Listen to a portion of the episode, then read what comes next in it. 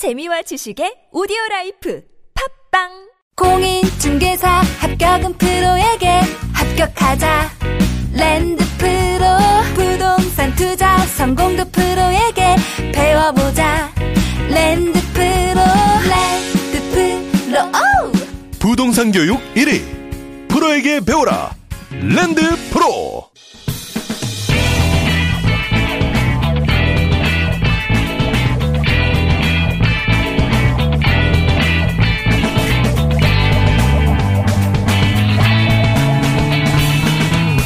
김어준의 뉴스 공장.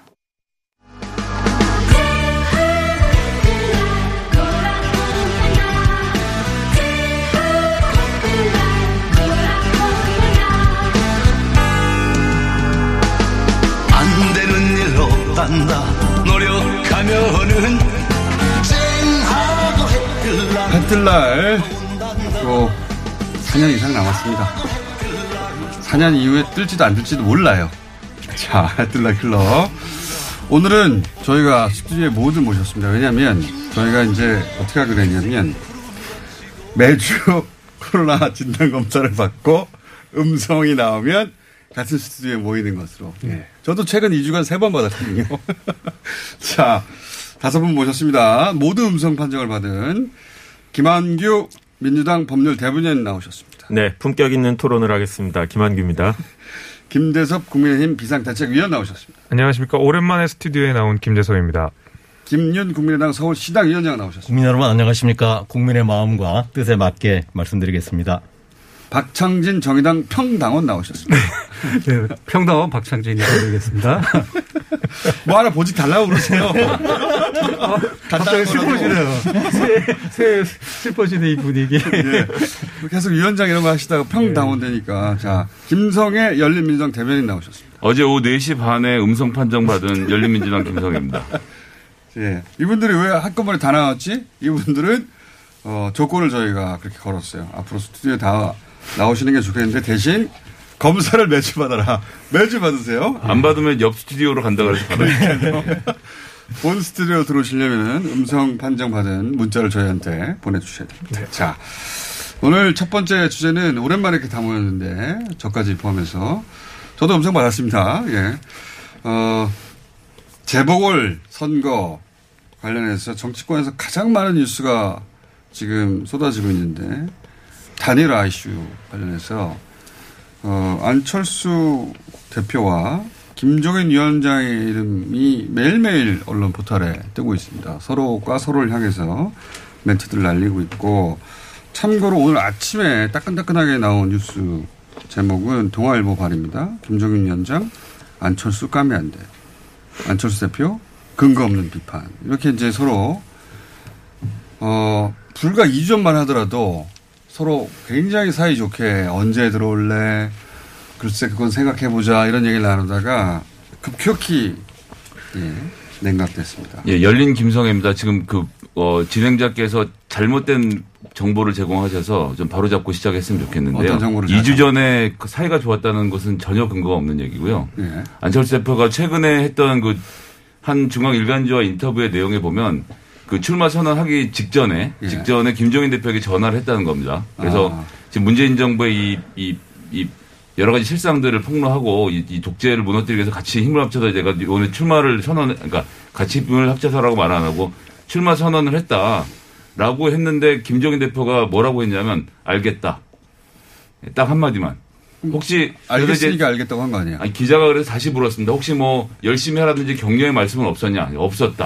어. 예, 그래서 보통 남이 전화하면요, 예, 빈말로라도 열심히 하시라 정도는 하거든요. 근데 네가 정보, 제동한 정보를 알겠다라고 한 것에서 김종인 비대위원장이 일관되게 취해온 태도, 2017년 대선을 겪으면서 안철수라는 사람은 같이 정치를 못하겠다는 마음을 굳혔고 그 이후로는 단 한 번도 안철수라는 사람을 정치인으로 인정한 적이 없는데 예, 국민의힘과 국민의당이 사이가 좋다는 것은 뭐 김재섭 어, 위원장도 와 계시니까 직접 여쭤보시면 알겠지만 절대 그렇게 얘기 안 했을 겁니다. 언론에서는 뭔가 좋은 일이 소위 이제 합당 혹은 뭐 입당 내지는 단일화가 순조롭게 이루어질 것만 같이 보도가 2주 전에는 됐었어요. 근데 이제 최근에 들어서 급격히 이제 분위기가 변해서 제가 그렇게 말씀드린 건데, 음. 근데 이제 그 물밑에서는 사이가 좋은 적이 없었다고 지금 말씀하신 것이고, 자. 네, 민주당 김한규입니다. 아마 그 국민의힘에서는 여론조사를 보고 지금 판세를 2강 1중 다약이라고 보시는 것 같아요. 다약. 예, 그러니까 정말 이 다약이라고 부르는 것 자체가 좀 죄송스럽긴 한데 그래서 결국은 이, 이 3파전으로 나눠지더라도 결국 국민의힘이 이긴다라는 이제 분석 결과를 갖고 어, 이런 얘기를 하시는 것 같은데 제 생각에는 이 희망 사항에 불과하고 어떻게 보면 소위 뭐 이제 블러핑이라고 이제 보여지는 행태를 보이는 것 같은데요.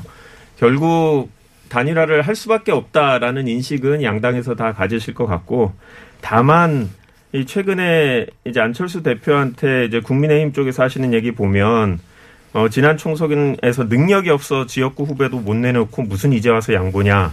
한 번 겪어본 사람은 대다수가 그 곁을 떠났는데 이유를 점검해야 되지 않냐. TV 토론에서 약점을 드러내며 용두사미형 출마가 될 거다. 정말 이게 악담에 가까운 얘기들을 계속 쏟아내고 있는데, 아, 이런 상황에도 결국 이렇게 단일화를 해야 되는데 안철수 대표의 입장이 참 안타까운데요. 어, 무엇보다도 저는 극중주의, 뭐 제3지대, 중도지대라고 얘기했던 안철수 대표의 꿈이 어디로 갔는지 이게 궁금합니다. 관련해서 저도 네. 그뭐 말씀하시기 전에 가- 가- 같이 여쭤보고 싶은데 그 네. 국민의 국민의 당에게도 여쭤보고 싶은데요. 지금 안철수 대표가 출마 선언을 했는데 이번에는 서울 외곽 순환도로를 뛸 생각인지 뭐 서울시를 어떻게 하겠다는 얘기는 지금 하나도 없고 그냥 문재인 정부에 대한 이야기를 하고 있고 실제로 서울시정을 어떻게 운영하겠는지에 대한 계획도 전혀 없고 그다음에 제가 또 궁금한 건 이분이 어쨌거나 국민의당 대표 아닙니까? 근데 국민의당이라는 말은 서- 출마 선언이나 어떤 내용에서도 이번 국면에서는 본인이 국민의당의 대표이고 국민의당이라는 어떤 그 아이덴티티 정체성에 대해서 단 한마디도 하지 않고 이게 있는데 서울시당 위원장으로서 좀 불편하시지 않을까 싶은 생각이 있거든요. 예. 질문 고맙습니다. 어쨌든 오늘 그 단일화가 키워드인데 핵심이 처음부터 안철수 대표가 이번에 서울시장 되느냐 그렇지 않느냐 결국은 이제 사실은 본질은 이거다 이렇게 좀 얘기가 자연스럽게 되는 것 같습니다. 안 되는데 저로서는 안좀 그렇게. 생각하고요. 그래서 이제 단일화 문제는 사실 수단에 불과하잖아요. 그러면 이제 우리가 이 상황 논리에 빠지다 보면 놓치기 쉬운 게 도대체 왜 이 상황이 왔는지 그 시원과 근본에 관한 참 또 한 번에 이렇게 고찰이 필요하거든요. 박원순 시장 때문입니다. 이번 어떤 그 4월 7일 보궐선거의 핵심은 박원순 지난 9년 이걸 그대로 계승할 거냐, 바꿀 거냐, 이게 핵심이죠. 아시다시피 어제 그 법원에서 이렇게 객관적인 그 판단했지 않습니까? 어떤 성폭행의 범죄가 객관적으로 어떤 소명이 좀 된 거고요. 뿐만 아니고 과연 지난 말씀하시는 건 잠깐 성폭행은 그래도 그 자- 말씀을 다른 직원이 저지른 범죄인데 대충 그 앞에다 네, 판결에 성폭행은 전혀 하시면 안 되죠. 없었어요. 아니 물어보셨으니까 판결 성폭행은 굉장히 이상한 전혀 말씀하시잖아요. 성폭력이죠. 성폭력입니다. 제가 조금 예. 그 성폭력이라고 하죠. 그 성추행이나 성폭행을 다 성폭력이라고 하니까 어쨌든 이런 상황에서 아니, 지난 식으로 대충- 과연 아니, 정확한 지난 정보를. 박원순 시장의 9년이 서울이 굉장히 좀 암울했지 않습니까? 정체했지 않습니까? 그래서 골목을 많이 누비고는 다셨지만 그 서울이 더 밝고 아닙니까? 서울 시민의 입장에서 활력 있는 서울로 안철수 대표가 왜, 졌- 왜 졌나요? 조금 말하는데 그래도 조금 본격 있게 합시다. 조금 이 적극적으로 서울을 새롭게 바꿔야 된다. 이게 핵심이고요. 지금 안철수 대표에 대한 대망론이 일어나게 된 건 정치권에서 일어난 게 아니지 않습니까? 조사를 해봤더니 많은 서울 시민들이 이번에는 안철수 대표가 서울시장을 맡아서 한번 서울을 바꿔주는 게 좋겠다. 사실은 단일화의 핵심은 정치권이 아닙니다. 서울 시민이 결정하는 겁니다. 그래서 제가 이제 여 대목에서 조금 안타까운 게 정치권의 어떤 밀집 담합 그런 그거 가지고 어떤 정치권의 상층론이 가지고 단일화 왈가왈부해서 자칫 오히려 정작 주인인 서울 시민들의 주권을 오히려 무시하고 함부로 하는 오히려 이게 조금 우리 입장에서 우려되는 거고요. 지금 관점에서는 정말로 서울시를 바꿔야 대한민국이 바뀌지 않겠습니까? 그러면은 지금 모두가 알다시피 문재인 정권 하에서 민생이 바탄나고 그 핵심이 지금 서울 아닙니까? 부동산 문제 가장 핵심적으로 문제가 심각하게 드러나는 것이고 이곳을 이렇게 바꿔내야 되는데 이 점에서 과연 우리가 좁은 의미의 당리당량만 생각하고 이 과제를 해결할 수 있을 것이냐. 제가 이 대답을 예, 드리는 건요. 왜 국민의당을 강조하지 않냐고 계시는데 국민의당 가지고 이 과제를 수행할 수 있겠습니까? 지금 막강한 180석의 어떤 제왕적 그 어떤 권력을 휘두르고 있는 현 세력에 맞서서 그걸 바꾸려면은 여론의 60% 이상이 바꿔야 된다 하더라도 현실화되는 게 아닙니다. 잘 아시다시피. 그러려면은 기존의 전통적인 보수층뿐만 아니고 국민의힘이 대표하죠. 지금 합리적이고 상식적인 중도층 우리 국민의당이 대표하고 있습니다. 뿐만 아니고 기존의 문재인 정권을 지지했다가 도저히 못 참겠다. 양심 가지고 더 이상 나라를 파탄난 이걸 못 보겠다고 떨어져 나오는 예를 들어서 금태섭 의원이라든지 그다음에 뭐 진중훈 교수라 이런 광범한 사람들이 하나로 바꿔야 되겠다는 목표로 뭉치고 이걸 엮어낼 때 아슬아슬하게 이길 수 있다고 보는 겁니다. 저희가 네. 발언 이 총량제가 상황에서 있어가지고요. 예. 국민의당을 강조해가지고 너무- 되겠습니까? 그래서 처음부터 우리는. 다 버리고 범야권에 이런 민심을 하나로 모아서 바꾸겠다. 이런 취지에서 이해해 주시면 고맙겠습니다. 말씀 중에 그 범야권이라는 거는 좀 정정을 하셨으면 좋을 것 같고요. 그럼 정의당은 어? 떤 입장인지 한번 밝혀 주십시오. 예. 뭐 정의당을 이제 제가 대변할 수 하는 입장의 발언은 아니고 제 개인적으로는 에, 이런 상황 내에서 저도 이제 마찬가지로 국민적인 열망, 변화의 열망이 어쩔 수 없이 생기게 된 부분에 대해서는 어, 집권당에서도 어느 정도 지금 책임을 통감하고 있을 거라고 생각하고 있습니다. 이 부분에 있어서 대한 세력으로서 정의당이 언급되지 못하고 있고 정의당의 인물이 도드라져 나오지 못하고 있다라는 것에 대해서 안타깝게 생각하고 있고 그 점을 이제 우리 정의당이 개선해 나가야 된다라는 생각을 하고 있는데요. 어, 지금 말씀하신 것 중에 이제 보궐선거가 아, 이렇게 돼서 오히려 안 대표가 어떤 이익을 받게 될 것이다라는 이제 주장으로 저는 들렸는데 이 보궐선거라는 게 오히려 악재로 작용할 수도 있다. 안 대표 입장에서는. 왜냐, 보궐선거는 대체로 이 선거율이 되게 낮아요. 그러다 보면 조직에 이제 가담돼 있는 국민들, 적극적인 참여자들이 많이 투표를 하게 돼 있는데 국민의당 입장에서는 지금 지지율이라든지 이런 걸 볼 때 국민의 힘에 의하지 않고는 안 대표가 끝까지 가기가 힘들다. 첫 번째, 아, 그게 첫 번째고, 두 번째는 대부분의 이런 경우에 초반에 우세를 보였던 후보가 끝까지 우세를 보인다는 게 우리 정치사에 거의 없었어요. 그래서 그 점도 조금 음, 우려되는 점이고 안 대표가 여태까지 보여왔던 이 정치적 행보가 초반은 강한데 끝까지 안 간다. 초지일시 뭐 하는 그런 면을 본 적이 없다라는 게 또 이제 세 번째 우려점입니다. 그래서 어쩔 수 없이 지금 국민의힘의 역할이 국민의당 에게는 되게 조, 중요한 역할인데 국민의 힘이 제가 볼 때는 그다 지금 안 대표를 같이 품고 가자는 생각은 없지 않나 저는 이렇게 분석을 하고 있습니다. 네. 그러면 국민의힘 김재석이 그러면. 말씀드리겠습니다. 뭔가 주저하는 듯한. 네. 예. 뭐 사실 이게 단일화 오늘 주제가 단일화인데 단일화 보궐선거인데 이제 단일화가 그렇죠. 워낙 예. 키워드로 등장해서 예. 그래서 이, 오늘 주제가 그래서 보궐선거에서 우리 단일화 국면이 어떻게 진행될 것이냐가 오늘 주제인데 이 단일화라는 말이 원래 그렇잖아요. 이게 원래 둘 이상이 있는데 하나로 합쳐진다는 얘기잖아요. 근데 지금 그 어떤 여론에서 그 언론에서 좀 논의가 되고 있는 거는 사실 단일화라기보다는 과연 안철수 대표 중심으로 후보가 이 국민의힘 후보가 편성이 될 것이냐 여부에 집중을 하고 있는 것 같아요. 네, 그 부분에 대해서 김종우 위원장이 말 그대로 당내 중진한테 좀 쓴소리를 한 거죠. 국민의힘이라는 정당이 그래도 국민의 상당 부분의 지지를 받아서 100석 이상의 정당이 됐는데 우리 당내에서 후보를 내지 못하는 정당이면 이게 어떻게 우리가 대선까지 가져갈 수 있겠느냐.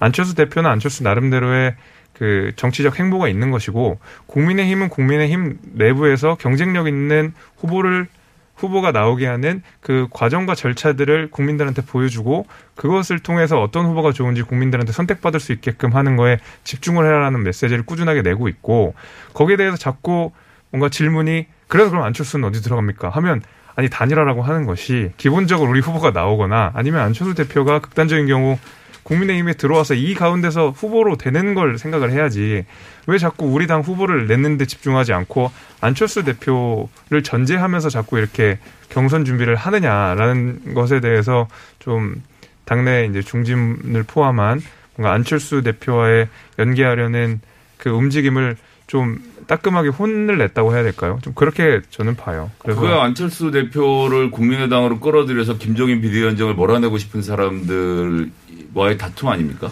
뭐 사실상? 그렇게까지 나아가는 거는 뭐 사실 제가 장내 역학 관계를 잘 몰라서 그건 모르겠고 안철수 대표와의 그 안철수 대표와 김종인 대표와의 개인적인 사이는 뭐 그렇게 좋아 좋다고 생각되진 않아요. 제 개인적으로 보기에는 네, 생각되진 않아요. 너무 실토 아니에요? 아니 아니 그러니까 그런 경향성이 보인다고 이야기하겠습니다. 경향성이 보인다. 그 정치라는 게 생물이고 또 이 정치인들 사이의 관계가 언제 어떻게 바뀔지 모르는 거니까 단일화가 또 중요하긴 하고 하다고 생각이 돼요. 왜냐하면 결국에는 사실 우리가 어, 이번 보궐선거의 그 어떤 목적, 뭐 보궐선거의 취지 같은 것이 어, 여당 심판이라는 그 이 기조가 강한 선거기 때문에 단일화 자체가 중요하긴 하지만 그렇다고 단일화가 곧 선거일 수는 없기 때문에 국민의 입장에서는 단일화에 굉장히 그 열을 올리고 고민을 하고 노력을 하되 우리 당의 후보가 당연히 나와야 되고 안철수 대표가 거기서 접점이 있으면 같이 할 수 있는 것이고 뭐 이렇게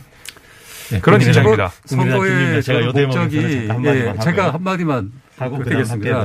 네. 저희 이 국민들 제가 바라보는 시점에서 우리 서울 시민이나 국민 여러분들이 바라보는 선거 열망의 제일 큰 부분은 민생 회복에 있지 누구를 심판한다는 정책 뭐 정략적인 싸움에 집중돼 있는 것 같지는 않다라는 말씀을 드리고 싶습니다.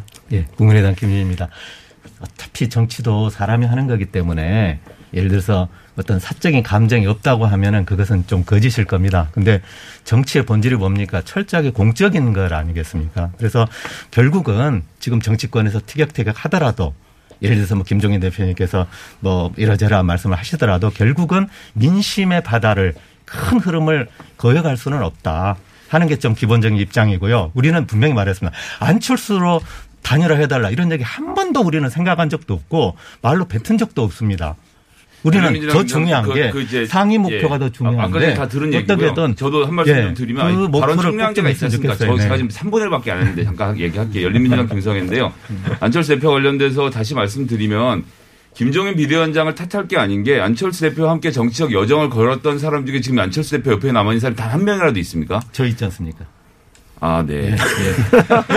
그리고 제가 이 대목에서 김종인 비대위원장, 유승민 위원장, 뭐 제가 김한길 의원, 뭐 음. 전부 다 말씀드리지만 하여튼 대부분의 정치인들 금태섭 의원, 뭐 김근식 위원장 다 떠나고 다 등 돌린 다음에 지금 다 욕하고 있는 것도 하나 현실로 봐야 된다. 그리고 문재인 정부 심판 뭐 부동산 말씀하시는데 제 얘기가 그 얘기예요. 그럼 나와서 본인이 서울시를 어떻게 하겠다는 얘기를 해야 되는데 서울시장 출마를 해서 지금까지 단 한 번도 서울시를 어떻게 하겠다는 얘기를 안 하고 안 있는 게 보셨죠. 솔직히 예, 안 보셨죠. 아니, 다 읽어봤습니다. 1월 1일 하자마자 어디 갔는지 아세요? 창신동 박원순 시장이 망쳐놓은 대표적인 그 재개발 사업 현장에 가서 우리가 직접 목소리를 듣고 경청했습니다. 그러니까 어제 많은. 의견들을 모아서 대책을 내- 대책을 지금 관련된 아니 근본적으로 김진애 지금 다른 의원처럼 역세권 냈어요. 개발하겠다는 말을 시작을 하든 뭐라도 참 자기 대책을 얘기하지 이제 와서 얘기를 듣고 이제 있으면 어떻게 와서라뇨. 선거가 세 달도 안 남았는데 답답합니다. 자, 이제 이, 이 대목에서 국민의힘이 잠깐 껴들어서 말씀드리면 저희 당내 후보가 한 10분 정도 되세요. 지금 서울시장 출마를 예.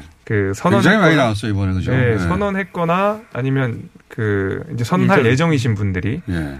근데 우- 국민의힘 입장에서는 이런 안철수 대표 중심에 벌써 지금 그 아까 전에 안철수 대표 중심으로 우리가 단일화를 논의하지 않는다고 하지만 실제로 그렇게 지금 형성이 계속 되잖아요. 그러니까 당내 10명의 후보들이 전혀 집중받지 못하는 상황.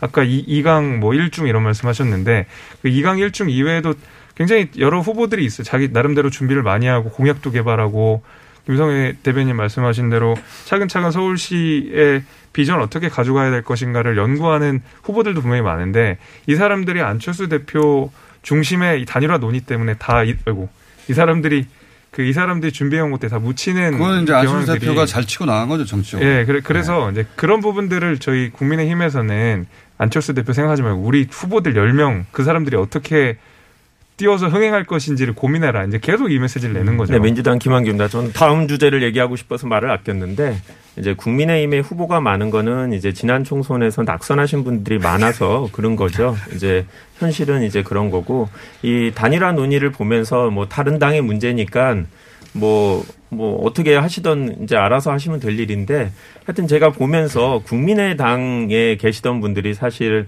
원래 이제 제3의 지대를 얘기하면서 새로운 정치를 하겠다고 하셨던 분들이 대부분 다 어, 지역구에서 출마하기 위해서 국민의힘으로 입당을 하셨고 결국 지금도 보면 국민의당에 남아 계신 분들이 어떻게든 이 기회에 국민의힘에 하고 합당하려고 하시는 듯한 느낌이 강하게 들어요. 그래서 아 그러면 이제 안철수 대표가 상징했던 제3의 길 중도의 정치 이게 사라지는 건데 안철수의 정치라는 게 무슨 의미가 있을까 아직 모르겠어요. 지금 정부 들어서 국민의힘과 국민의당이 어떻게 다른지 모르겠는데 내가 당선되는 정치죠. 예, 그래서 그냥 이번 기회에 시원하게 합당을 하시고 어, 두분 중에 한 분만 자, 나오셔도 저 여기, 되지 여기 제가 않을까. 바로 반론을 드려야 돼서 네. 그 사실 그 이번에 4.15 총선에서 미래통합당이 대패를 한 데는 뭐 여러 가지 요인들이 있지만 그 중에서 큰 요인 중에 하나가 사실 원칙 없는 통합이었다고 저는 생각해요. 야, 야권이 이렇게 급하게 선거를 앞두고 급하게 통합을 해서 잘 된 사례를 아직까지 저는 찾지 못했거든요. 그러니까 그런 의미에서 저희 저희가 아까 말씀 그 김한규 대변인 말씀하신 대로 통합이라는 것 자체에 대해서 저희는 굉장히 조심스러운 입장이고 그러니까 원칙 없이 우리 자체의 브랜드나 우리 자체가 내, 내세우는 비전을 충분히 다 말하지도 못한 상황에서 통합 자체가 선거의 목적이 되면 저는 저희는 이번 선거 또 망칠 수 있다고 생각을 해요. 그래서 더 그런 부분에서 신중한 입장이고 네. 그 지금 이제 그 얘기를 들어보자면 잠깐만요. 오히려- 저희가 원래 월성 예, 주제로 월성. 네, 네. 해야 하는데 시간이 월성 해요, 4억, 월성. 4억분밖에 안 남아가지고 짧게 하겠습니다. 짧게. 월성은 한 마디씩만 하고 네, 넘어가겠습니다. 네. 이 단일화 주제는 여기까지만 하고요. 예고하건데 다음 주에는 그럼 여당 이야기를 또 하겠습니다. 보궐선거 관련해서. 네. 여당도 고민이 많기 때문에 오늘은 야당 얘기를 했고요. 보궐선거 관련해서. 월성 관련해서는 주고받을 시간이 없어서 예. 다섯 분이 한 30여 초씩 이 최근에 월성 원전 관련해서 이제 방사능 물질 유출됐다. 아니다. 그건 괴담이다. 어, 이건 폐쇄되지 말았어야 할 것이 폐쇄됐다. 경제성 평가를 제대로 못했다. 이런 여러 가지 이야기가 나오는데 각자 한 30초씩 월성 원전에 대한 입장을 예, 말씀해 주세요. 열린민주당 김성애입니다. 제가 지질학과를 나왔습니다. 아, 지질학이 전공이고요. 공부는 잘 안 했지만 말씀 꼭 하나 드려야 될 게 있어서 우리가 이빨이 아픈데 치과를 안 가는 이유는 무서워서 안 갑니다. 가면 뽑아 뽑으라고 얘기할까 봐 무서워서 안 가는데 지금 우리나라에 활성단층이라는 게 있습니다. 최근에 밝혀졌고 OECD의 대부분의 국가들은 활성단층 지도를 그려서 우리 바- 발밑에 뭐가 있는지 살펴보고 있는데 우리나라 현재 지금 50개에서 500개 정도로 추정되는데 지질연구원의 요서, 연구조사 결과조차도 공개를 못하고 있어요. 국민들이 불안할까봐. 근데 이 활성단층이 울산하고 양산께 제일 큽니다. 그리고 이 위에 원전이 올라가 있고요. 이게 물론 활성단층이라는 게 지금으로부터 200년, 200만 년 안에 한 번 갈라진 걸 얘기하긴 하지만 어쨌든 이 활성단층으로부터 시작해서 지진이 날 확률이 아주 높고 경주 같은 경우는 삼국사기에도 지진의 기록이 있을 정도로 지금 굉장히 위험한 상태인데 우리가 땅을 파보지 않고 이걸 덮고 넘어가고 있는 게 정말 심각한 문제다. 앞으로 30년이 걸리더라도 활성단층 지도를 만드는 거 하나 그리고 지금 만들어지는 원전이 얼마나 위험한지 국민들에게 똑바로 알려야 된다. 무슨 삼성 이 삼중수 누출 이런 정도 수준이 아니라 지진 한 번 나면 대한민국이 불바다가 됩니다. 전 이 재앙을 반드시 막아야 된다고 생각합니다.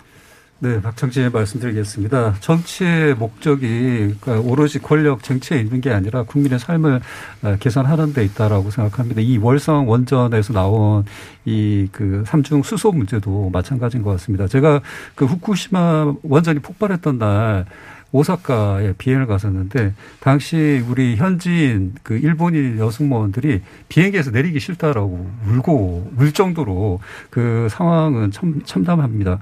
그래서 이런 문제를 우리가 여태까지 방치해왔다는 거에서 정치권에서도 책임을 갖고 이번에는 국민들의 건강과 안전을 위해서 이 먼저 철저하게 내부 조사를 해서 아, 이 일이 어떻게 생긴 것이고 또 방지책은 뭔지 또 수습책은 뭔지를 살펴보는 게 먼저지 이걸 정쟁의 도구로 삼아서 어떤 권력 쟁취의 수단으로만 끌고 가는 건 상당히 문제가 있다라고 저는 생각합니다. 네, 민주당 김한규입니다. 국민의힘에서 최근 어, 지- 현재 수감 중인 김학의 전 법무부 차관도 국민이다. 그래서 이 우리 국민이 혹시 부당한 조치로 출국 금지 조- 어, 처분을 받았는지 확인해야 된다 얘기를 연인 얘기를 얘기하고 계신데요. 경주 시민도 국민입니다. 국민의힘 시장과 국회의원을 뽑아준 경주 시민도 국민이라는 점을 인식하셨으면 좋겠고 국민들이 원하는 건 간단합니다. 이 삼중수소가 뭔지 잘 모르겠고 얼마나 유출됐는지 모르겠고 부지 27개 관측정 전부에서 삼중수소가 대량 검출됐다는데 그게 무슨 의미인지 모르겠다는 겁니다. 그렇기 때문에 민관합동 어, 조사단을 꾸려서 사실관계를 확인해서 국민들이 궁금해하는 것들을 확인하고 의구심을 해소해주고 국민들이 갖고 있는 불안감을 어, 해소할 수 있는 예방 아, 조치를 마련했으면 좋겠다라는 건데요. 우리 집 마당이라고 생각하고 우리 집 주변이라고 생각하고 한번 김학이만이 아니라 경주 시민들 또 가까이 있는 울산 북구 구민들도 한번 생각해 주셨으면 하는 바람입니다. 네.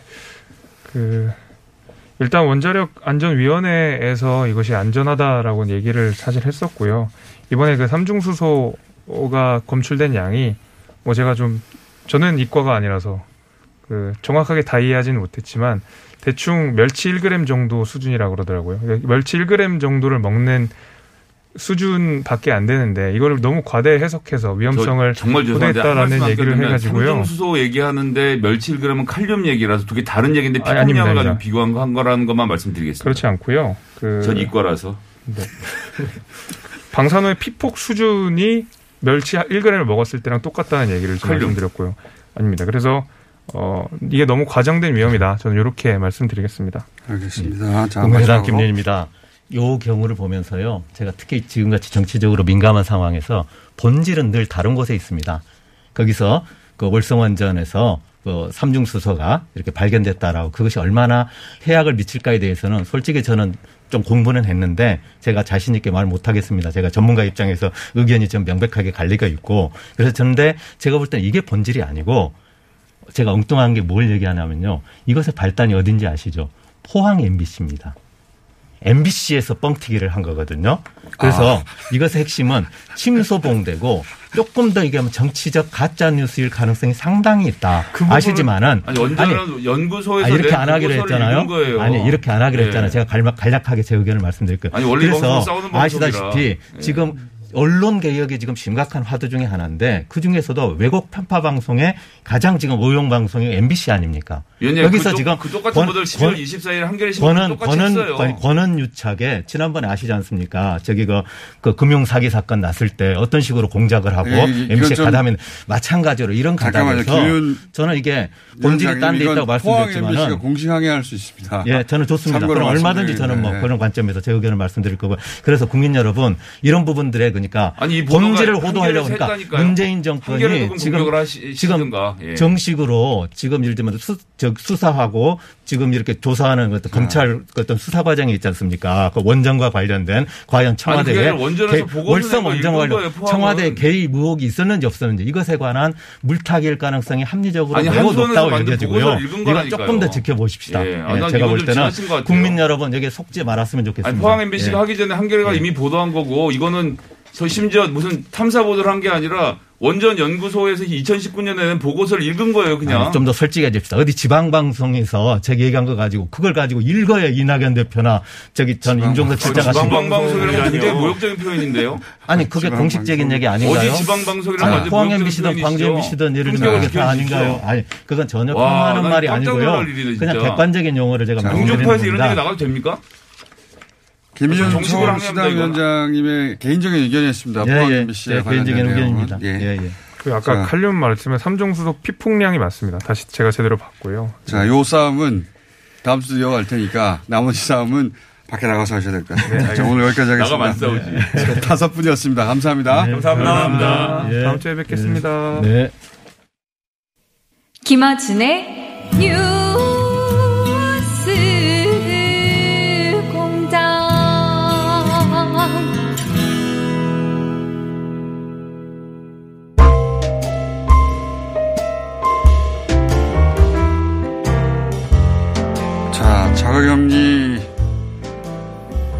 처음으로 하고 돌아와서 오랜만에 불친절한 에이스 하라고 저희가 저 제작진이 큐를 넣어줘서 어, 문자들 많이 주셔서 감사하고요. 예, 여러 가지 문자인데 저희는 문자를 읽지 않습니다.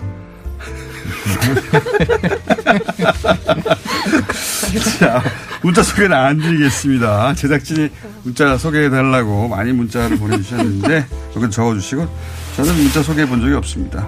문자 보내시려면 보내시고요. 자 그리고 어 최근 저기 이제 100만 구독 관련해서 이제 여러 가지 이야기들이 있는데 얼마 안 남았네요. 예.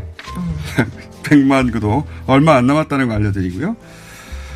어 그리고 오늘 관련 오늘 브리핑 중에 제가 김학의 어, 출금 금지권에 대해서 수사가 이게 복수다라는 브리핑을 했었는데 물론 절차적 정당성 중요합니다. 그런데 어, 김학의 사건의 본질을 오히려 가리고 있는 검찰의 복수가 있는 거 아니냐 개인적 해석 드렸고요. 하다 보니까 재밌네. 불친절한 에이스 또 할까요? 앞으로? 자, 문제 안 읽습니다. 여기까지만 하겠습니다.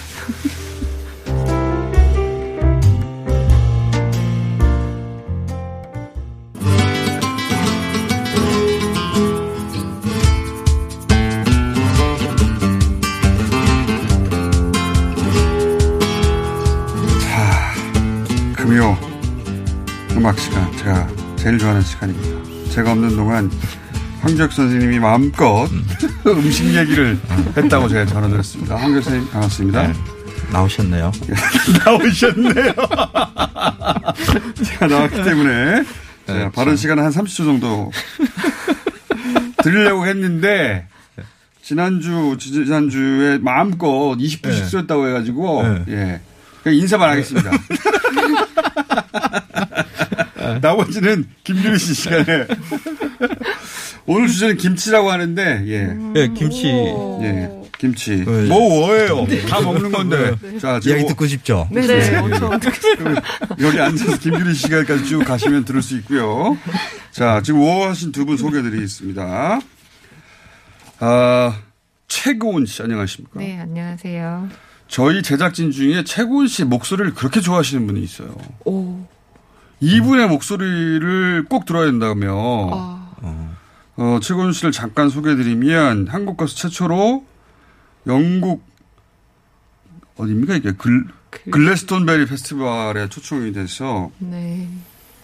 국악과 록과 어쿠스틱을 다 섞어서 장르에 갇히지 않는 뮤지션이라고 불리는 목소리가 너무나 매력적이라고 꼭 초대해야 한다고 해서 어, 네. 모신 최고은 씨 반갑습니다. 네, 안녕하세요. 예, 판소리를 고등학교 때 배웠다면서요. 네, 오래 했어요. 그래서 뭐 창법이 독특하다고 대단히. 자, 함께 나오신 분 바이올린의 주소영 씨 안녕하십니까? 네, 안녕하세요. 자, 주소영 씨는 본인 소개를 본인이 해주세요.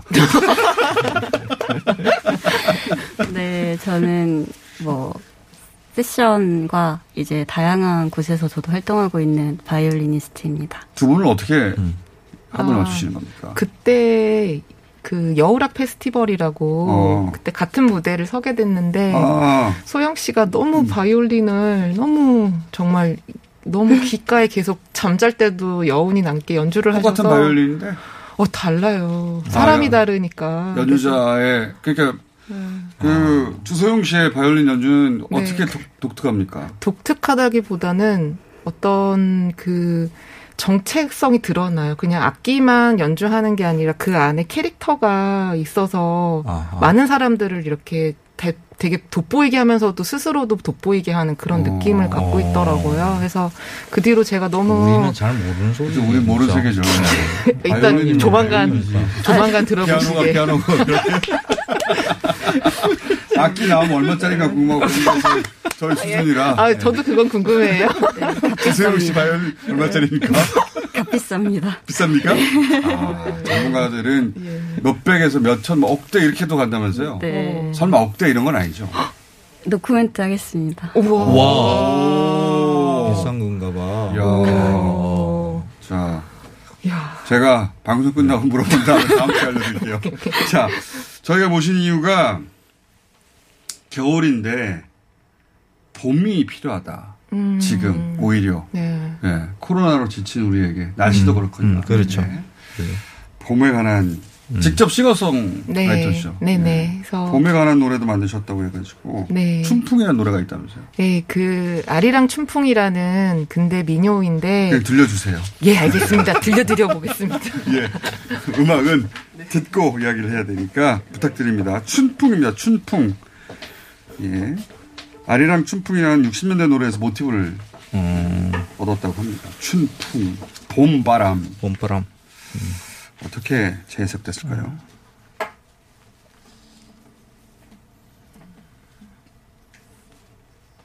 부탁드립니다.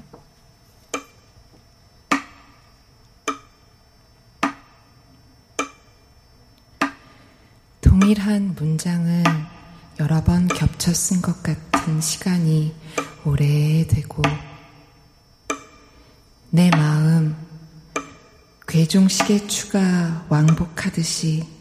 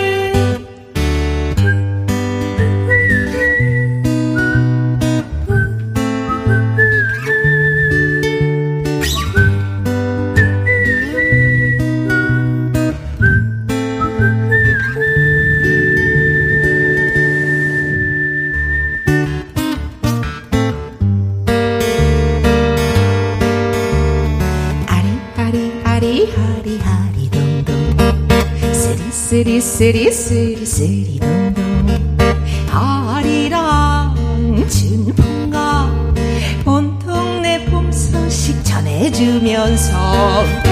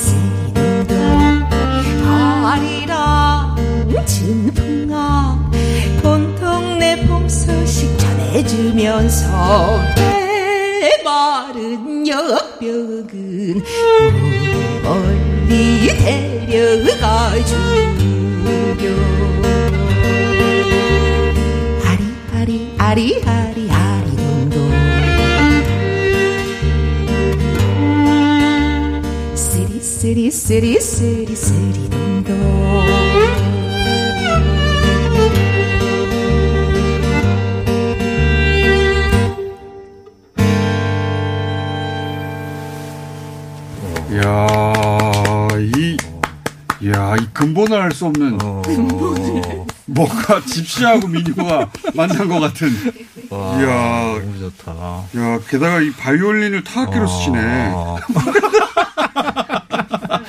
바, 네. 바이올린 비싼 건데 막 두드리시고.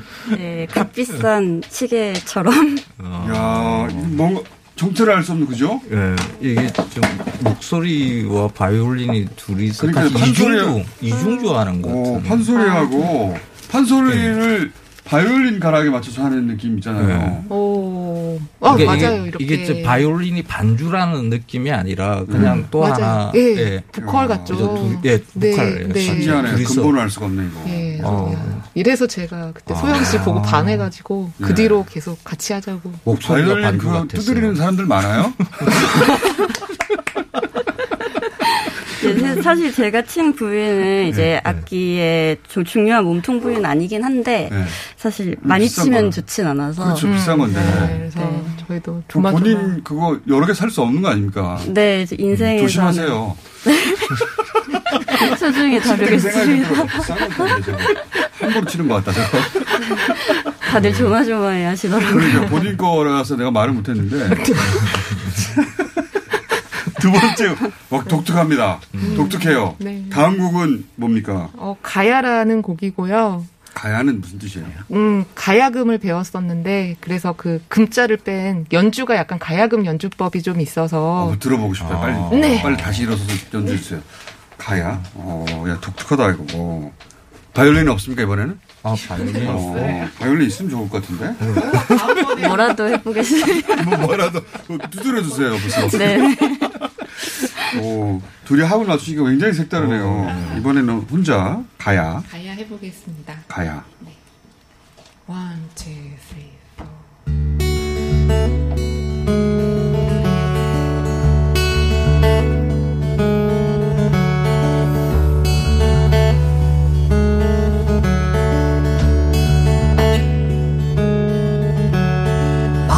말을 타고 세상 구경한다 빙글빙글 도는 세상 말놀이로. 세상 구경한다 말꼬리 꼬리. 입에 물고 내려진다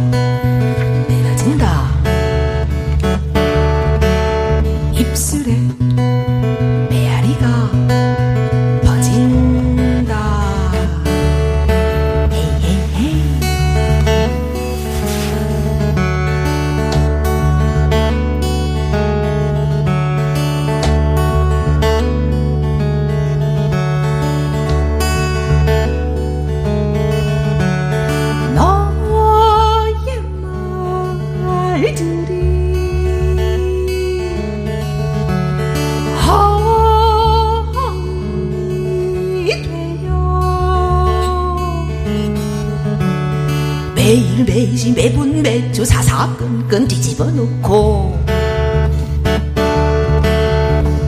찢고 볶고 밀고 땡기고 불어뜯고 속 끓이고 정신 이야기, 정신 이야기.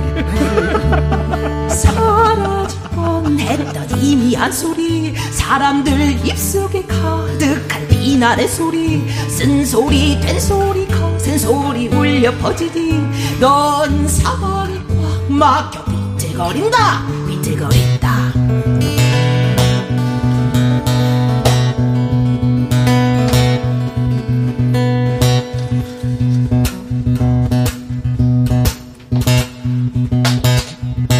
최고온, 바이올린 최소영, 그리고 음식 황결이, 진행 김어준. 다음 주에 뵙겠습니다. 안녕. 계속 들으세요. 김치 이야기.